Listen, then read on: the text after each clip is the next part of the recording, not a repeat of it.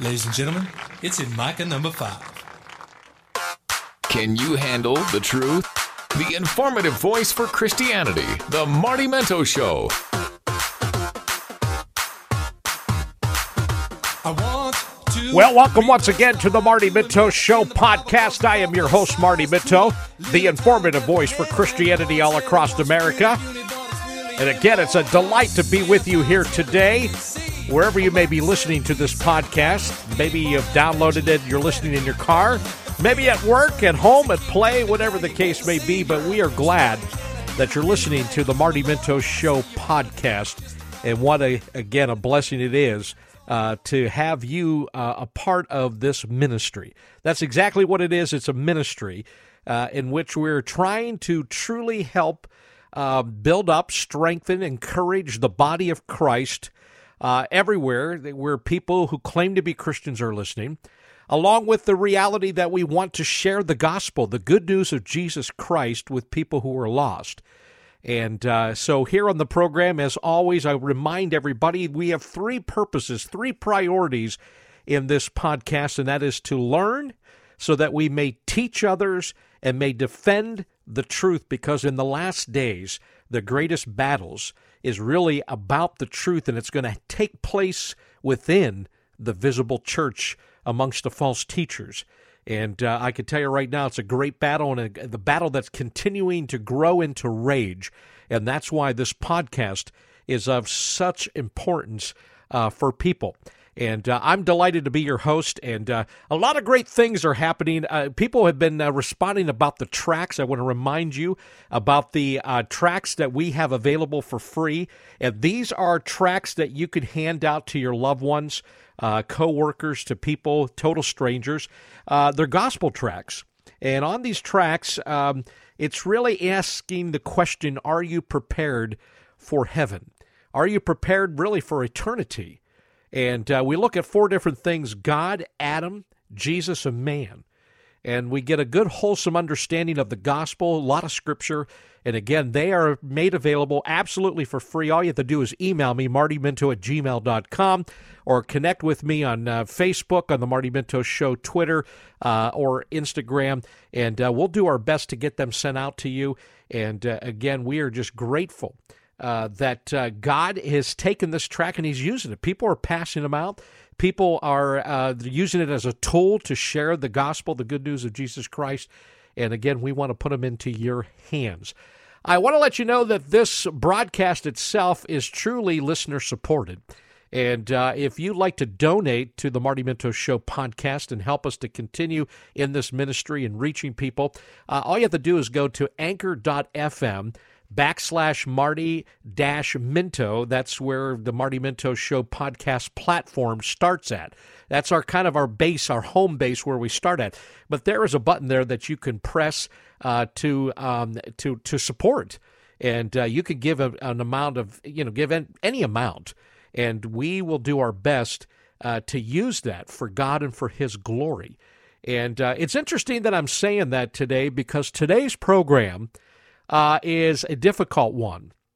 It's a difficult one because we're going to be talking about uh, the church, the body of Christ. We're going to be talking about leadership in the church. And this all comes based on an article that came out today in the Christian Post. Uh, I'm not sure if you're familiar with this man. He was the senior pastor, founder of Harvest Bible Chapel. Uh, his name is James MacDonald. You may have heard his Bible program called Walk in the Word. And um, as I read today's headline, I got to be honest with you, just bothered me. Here's the headline out of the Christian Post James MacDonald used church funds for African safari, lavish vacations, says former staff. Uh, if you have not already heard, he was recently ousted as the pastor of Harvest Bible Chapel. And uh, it, it, this is something very dear to me because uh, I began to realize throughout the years in my personal experience that this is taking place more and more. It's becoming too often a, a common thing we hear about the church today and leadership in the church. And it's very, very disturbing. And I'm going to share my heart today with you. And I'm going to tell you some things that are bothering to, to me, bothersome. And I think it's one of the reasons why many people stay away from the visible church because of all the scandals that are out there today uh, and that are taking place, especially amongst leaders within the church. Um, kind of on a side note, it's very personal to me because I do not know James MacDonald in an intimate, personal way, but I know him personally, if that makes any sense. I'll tell you why. Many, many years ago, I was working for a huge Christian radio company, and I was out west, and I was uh, doing my talk show. And there was a man standing outside of the glass window who had just come in with a bunch of other men in suits.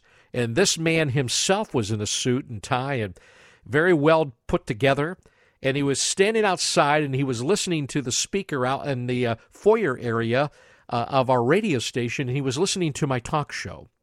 And I really believe that I was talking about at that time, and again, sometimes my memory, but I'm almost positive I was talking about Christians and holiness. I was talking about, you know, walking by the Spirit of God and what it meant to be filled with the Spirit and not living by the flesh. And I was talking about different things. And I watched this man, he sat down and he was listening very intently.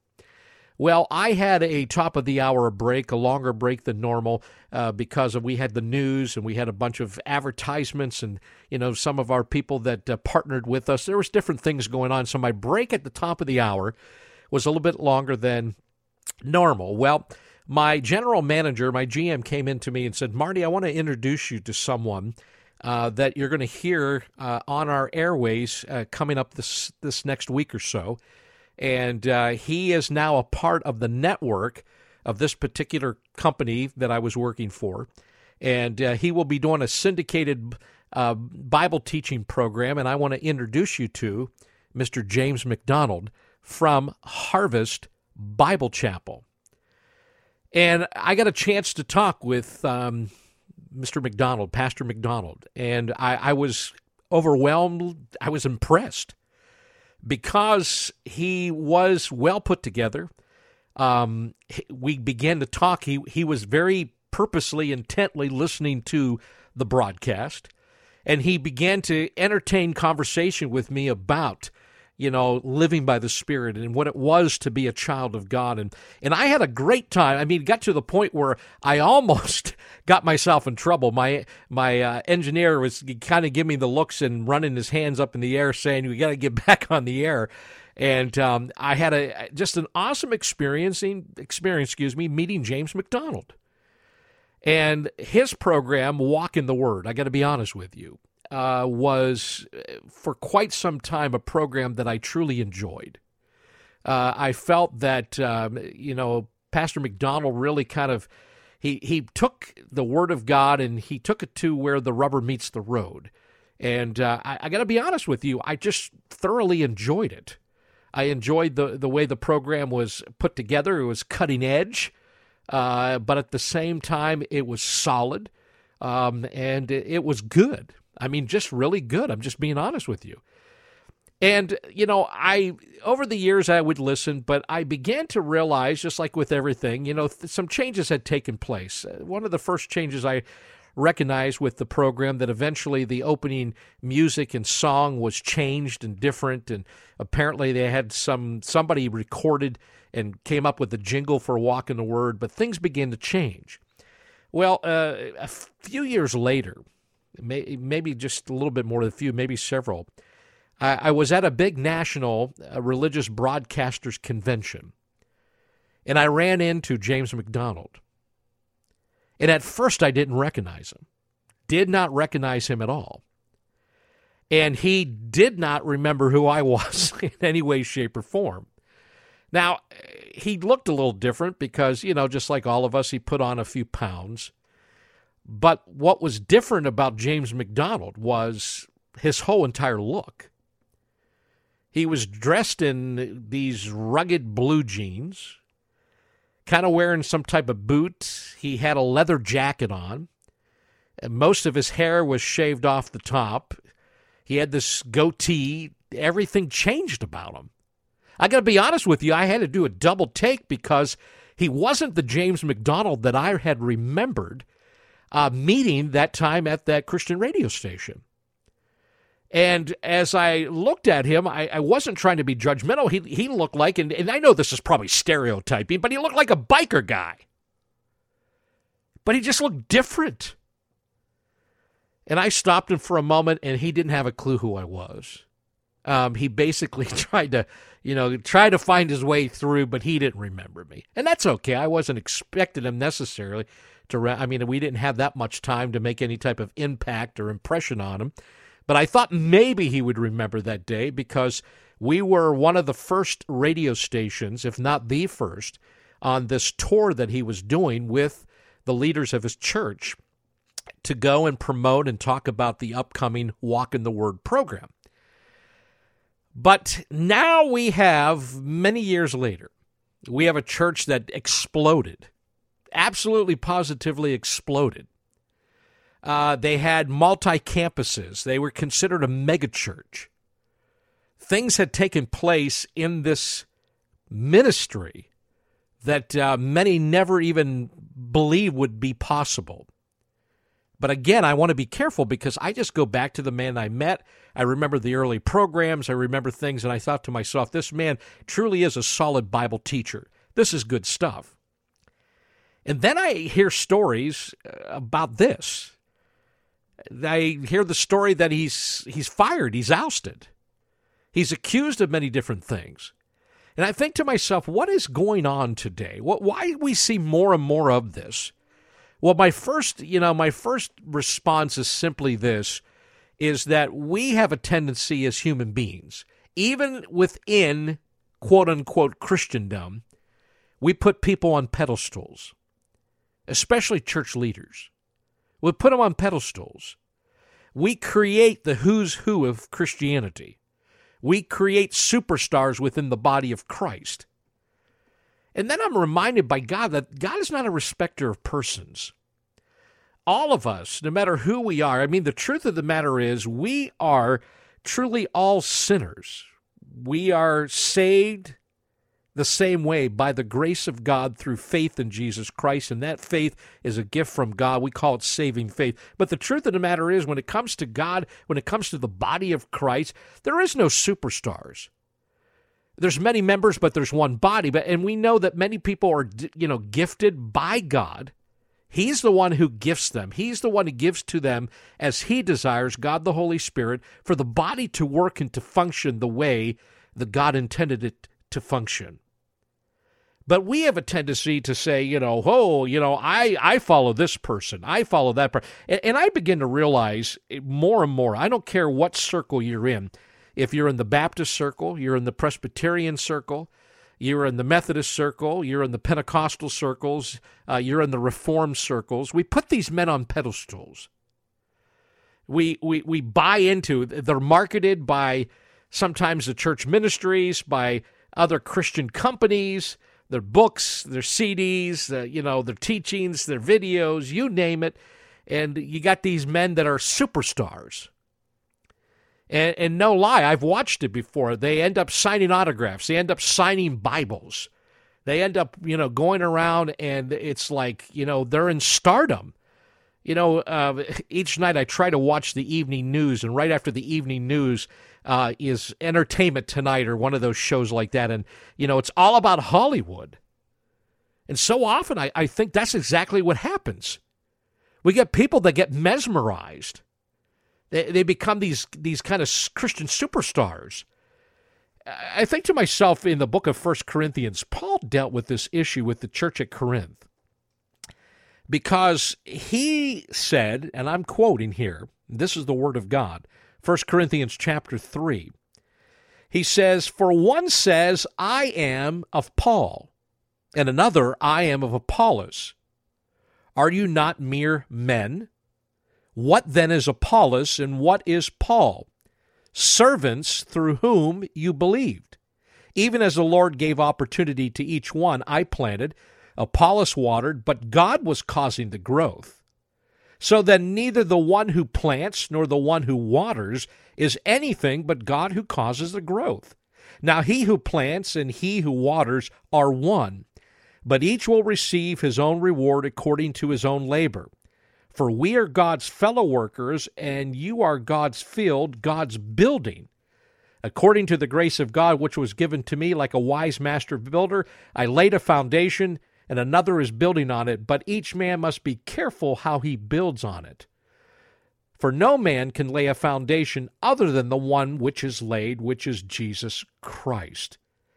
See, the truth of the matter is, Paul's making it clear here that even in that time period, some people were saying, hey, listen, I'm of Paul, I'm of Apollos. But the truth of the matter is, the reality is that Paul or Apollos or anyone else during that time did not shed his blood for them. The truth of the matter is, the only one that should be recognized and honored and glorified and held up there, the one who's the King of Kings and the Lord of Lords, is Jesus Christ. And see, I, I still think today it, it's an issue. It, it's an issue that is larger, but it's so large it, it has just taken over visible Christianity to the point where I know that I would have my naysayers, I would have my critics, uh, whoever listened to this to, uh, this podcast today, they would come against me. But the truth of the matter is, we become no different than the world. We market individuals we place them somewhere in this great place, you know, where they're almost untouchable and their head swells. And, and you know, the, the Bible, God tells us to be careful of men who speak well of you. Do you realize that? Because if they speak well of you, as they did the prophets, what do you think they eventually did to the prophets? They killed the prophets. See, the truth of the matter is, I, I look at the story here, and, and this. Listen to the whole story. I don't want to get too far without giving you the story because I think it's so important.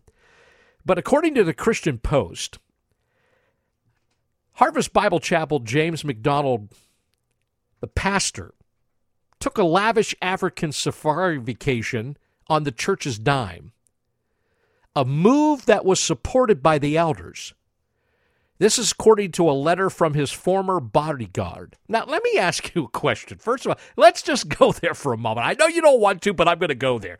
Does any pastor anywhere in the world need a bodyguard?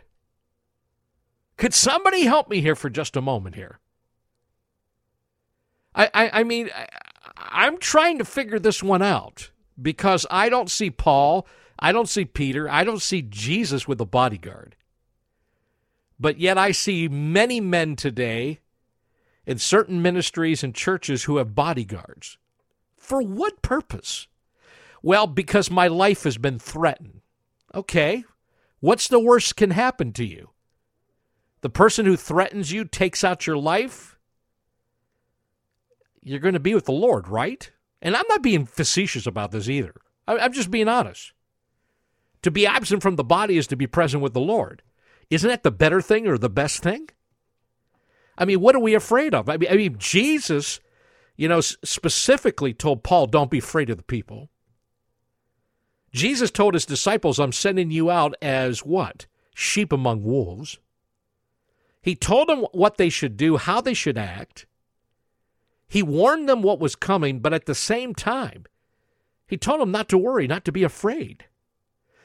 So we have bodyguards today. And we have people that are supporting moves, like, for instance, this one happens to be an African safari vacation. Now, I know many pastors, and I mean this too. If they get a vacation once a year, it is a miracle, it's a blessing. And when they get a vacation, it's usually to the state park, and they're usually putting their family in a pop up tent. And that's going to be their vacation. Now, again, I'm not saying that's a bad thing. I'm just being honest here. But but apparently here in this in this article there have been more and more I guess evidence has come forward that's made it clear that um, MacDonald was given a $5,000 budget for a vacation. And this is what the church had allotted him. Now, again, I, I've been a pastor for many years. The church may allot you a vacation, doesn't mean they're paying for the vacation. That's something, too, that just got me. I mean, the truth of the matter is, you know, you, you you have vacation time. You have a week, two weeks, whatever. Yeah, you, sometimes certain churches depends if they if they understand what pastors go through and what is necessary. Sometimes there's a sabbatical every a few years. I, I mean, I'm not pleased, but they're paying though for his vacation. Five thousand dollars dollars, excuse me, is allotted for his vacation. But um, after taking a mission trip the longtime pastor said he was too stressed out and $5,000 wasn't enough. Matter of fact, he it's been reported now that on this African safari vacation, his desire was to shoot a high value animal, a sable to be st- specific, they're saying, which cost about fifteen to twenty thousand dollars. So apparently, while he's on vacation, if I'm understanding this right, uh, he wired back or he, you know, sent word, we need more money. We got to increase this. This $5,000 vacation just isn't enough. We're too stressed out. We need more. Uh, it's also been reported also that there is issues with others on staff in which the staff would take a three to four day retreat at a resort in the Dominican Republic. Then there was the additional cost of flying each one of their wives to join with them. And again, this was all because of the extreme amount of stress MacDonald and the staff was experiencing as being pastors and leading these, you know, this mega church, multi campus issue, and, you know. And I'm thinking to myself, this is blowing my mind. According to this is interesting. According to a journalist, a former Moody radio host, Julie Roys, in one of her blogs, listen to this. She noted that another church employee penned a letter alleging that James MacDonald greenlighted a $40,000 expense for a fence for a deer herd at Camp Harvest in Michigan. And apparently, Austerly measures such as removing the coffee and the water dispensers were being implemented at the church. Now, all of this, and there's other things too, comes at the fact that, you know, James MacDonald, what was this man being paid? Now, this is interesting, which I find this really kind of unnerving, I'll be honest with you. The salary continues to be kept private of what Pastor MacDonald met. I mean, what he made per year. According to Dave Corning, a founding elder who chaired the elder board for 21 years, he said apparently back in 2009, that's a long time now, MacDonald back then was making a combined $550,000 from both the church and the Walk in the Word broadcast ministry. $550,000. I mean, when you begin to read stuff like this, uh, it just blows your mind. Um, apparently, just recently, um, the executive director or former executive director of business operations at Harvest Bible Chapel, Dean Butters, explained in his letter that the church had paid $50,000 to help MacDonald move and store his personal belongings. Um, apparently, also, it's coming out that MacDonald used church funds to purchase over $500 worth of cigars. At one time, he gave a waitress a $400 tip with church funds. Um, also, I guess he explained in his letter to the elders that MacDonald had demanded his office be renovated in 2013, which would cost $150,000. Uh, all this took place. I, I, I sit here and read this. I don't want to keep on going on and on, but I, I'm sitting here stunned because I, I really believe that what is happening today has become more and more commonplace and it shouldn't. First of all, I think what some folks don't understand is really the role and the responsibility of the pastor. of the shepherd as being one of the shepherds. I, I find this interesting because the Bible, God's holy word, really talks an awful lot about leaders in the church. And most people don't realize this. Well, first of all, we went to the book of Ephesians, chapter 4. Paul tells young Timothy as he writes, uh, excuse me, as he as he t- uh, writes to the church at Ephesus, he he says to them, and he, meaning God, Christ Jesus, who's the head of the church, he gave some as apostles, some as prophets, some as evangelists, some as pastors and teachers. For what reason? For the equipping of the saints, for the work of service, to the building up of the body of Christ, until we all attain to the unity of the faith and of the knowledge of the Son of God, to a mature man, to the measure of the stature which belongs to the fullness of Christ. And it goes on. But but here it talks about a shepherd a pastor who teaches or a pastor te- these are the shepherds these are the elders of the church uh, paul writes to to titus and he writes to titus and he reminds titus for this reason i left you in crete that you would set in order what remains and appoint elders plural in every city as i directed you namely if any man is above reproach the husband of one wife having children who believe not accused of dis- dissipation or rebellion. For the overseer must be above reproach as God's steward. Listen to this not self willed, not quick tempered, not addicted to wine, not pugnacious, not fond of sordid gain, but hospitable, loving what is good, sensible, just, devout, self controlled, holding fast the faithful word which is in accordance with the teaching, so that he will be able both to exhort in sound doctrine and to refute those who contradict. And we know that the priority of the shepherd of the church is the Word of God. We also know that prayer in the book of Acts, as the apostles led and as they demonstrated. And prayer in the Word is what is really important in the shepherd's life, but he also must shepherd the flock. But he is to shepherd the flock by example.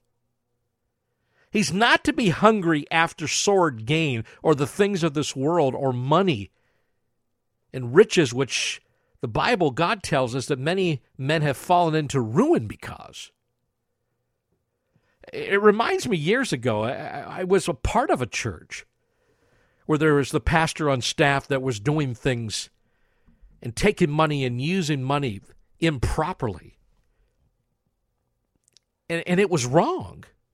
And when it came out and it, it became exposed, and you had church leaders who wanted to cover it up, they didn't want people to know the real truth. They actually wanted to lie about it because they were afraid how it would affect ultimately the church in its future. But the truth of the matter is, the Bible talks about how to deal with elders. It talks about how to, you know, there should be accountability. There should be accountability in the body of Christ. There should be a plurality of elders, and there are those who uh, truly excel at teaching it and those who excel in areas of administration. And they should be properly taken care of by the church, but at the same time, not raised to a status and to a place where they're untouchable or where they're making so much money it becomes the who's who of Christianity. It doesn't make any sense. A matter of fact, in the Paul, when he writes to, to Timothy, the young pastor, that when an accusation comes against an elder, you can't receive it uh, just from one person. It has to be a basis of two or three witnesses. And it says when an elder is wrong and who continue in sin, they are to be rebuked in the presence of all people, so that the rest will be fearful of sinning. So they don't necessarily get thrown out of the church, but they got to be rebuked. They have to be confronted. They have to be dealt with as leaders of the church people have asked me time and time again, what is really the role and the responsibility of a pastor, of an elder? And the only place I could take you is First Peter chapter 5.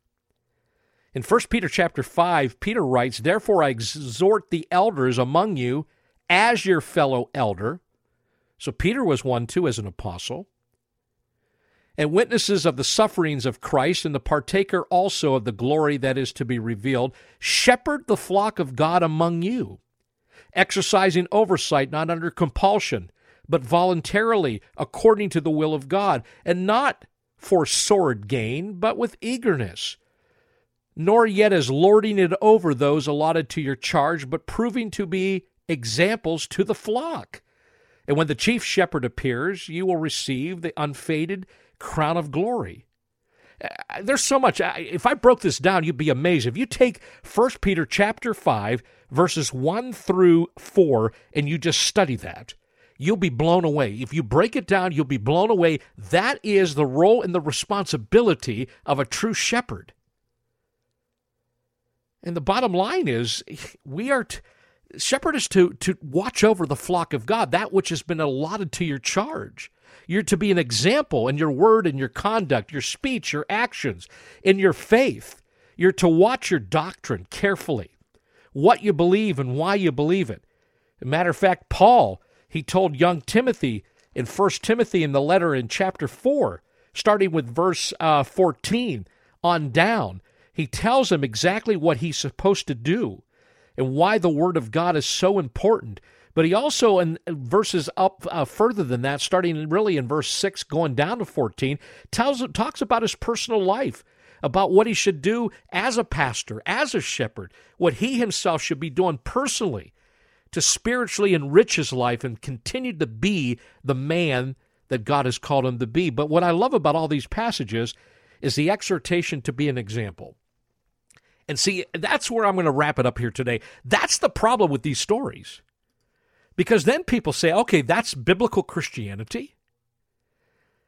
And the first story that came out, or another story that came out just a few weeks ago, before uh, or around the time of the firing, we have this uh, particular pastor saying words. He's apparently uh, his microphone was open, and he was caught saying saying things that uh, apparently were untrue, but things that were vicious and and mean and hateful and nasty about others uh, within Christendom, uh, some within the church, within other ministries, whatever the case may be. I mean, I, I thought to myself as I read this, wow. Now, listen to me. When we're regenerated and born again, we become a child of God, we don't stop sinning, but we should sin less. As we continue to walk and live by the Spirit of God, we should truly be men and women of God. But these men, as leaders, they're the examples, but they're still mere men. And I want to close with that reality. They're mere men. And I really believe down deep inside that is one of the issues. And I think we're guilty. We're truly guilty today in Christendom. All pastors, all true shepherds should point the flock to one person, the perfect example who is Jesus. But as we point people to Jesus Christ, we should live out that example. Paul once said, as he wrote to the church at Corinth, um, you know, imitate me as I imitate Christ. As I imitate Christ. In other words, if you're not imitating Christ, don't imitate me. And the truth of the matter is, all these stories we hear about are mere men. Men who have been saved by the grace of God, at least we would believe that and God has used them, but somewhere along the way, something has gone wrong. Either their love for money, either they have truly lost their first love, who should be Christ. They sought, set their affections upon money, upon fame, upon things of this world, whatever the case may be. And some of them have come to complete ruin. Here's a story that just breaks my heart. But you know what? We need to pray for these men who lead, who shepherd, who God guide God's people. They watch out. They're supposed to watch out for our souls. They are to be men who are to be teaching us truths. We should pray for them. We should encourage them. We should take care of them. But we also should keep them accountable. And the truth of the matter is, this is one story that just breaks my heart because the only man that I could remember, and I want to remember, is the man that I met that day in the radio station, who I can tell you was definitely not the man that I'm hearing about today. So, again, you know what? Keep your eyes focused upon Christ. Continue to pray, continue to encourage those who lead you and guide you. And when they give you wisdom, make sure it's wisdom from God's word. Make sure it's rightly divided. Make sure you're being taught and, and what is being preached is the truth. God's truth, not man's truth. And again, follow the example, the godly example, but do not place men on pedestals. Do not create superstars in the body of Christ because there's no such thing. God is not a respecter of persons. But the day will come when all the truth will be revealed. And God will reward each other, each person, excuse me, accordingly, but He will also deal with each person accordingly also. So my thoughts and my prayers go out to Harvest Bible Chapel, out to all who have been affected, all who are hurting, to a, a church that has been just just right now being torn apart, to people who have been hurt along the way, to some who have been deceived, to some who just don't understand, who are confused, to others who are now mocking Christianity and want nothing more to do with it. To last but not least, to the MacDonald family and to James MacDonald himself. I pray for true biblical repentance, a godly sorrow that will lead to repentance, and that he'll be restored by God, and that he truly would once again walk as a man of God, as an example to others within Christianity. Hey, thanks so much for listening to the Marty Minto Show podcast. It is a blessing to have you aboard. Tell other people about the program, share with them as you uh, listen to it, share it with other people. Uh, and again, if you have any questions, you want to share your thoughts, your comments, your views, your opinions, email me, martyminto at gmail.com. That's martyminto at gmail.com. And let's together trust God um, that He truly is in control. He is still building His church, and the gates of hell will not prevail against it. Thanks for stopping by an apologetics show that doesn't apologize for the truth. The Marty Minto Show.